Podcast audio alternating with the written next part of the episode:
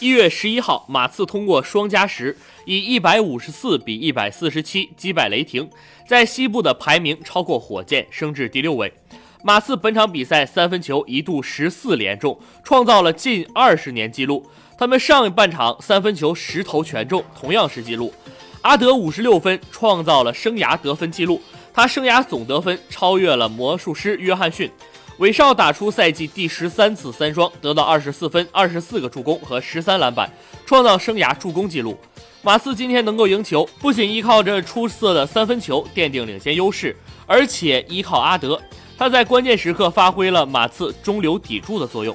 在第三节雷霆疯狂追分的时候，阿德个人打出了异常出色的表现。他个人单节得到十六分，顶住了雷霆的狂攻，帮助雷霆稳住阵脚。在第四节两支球队最后时刻缠斗的时候，阿德又展现出了出色的关键能力。他在内线上篮得分，在外线接连跳投命中，一人打了雷霆一个六比零攻击波。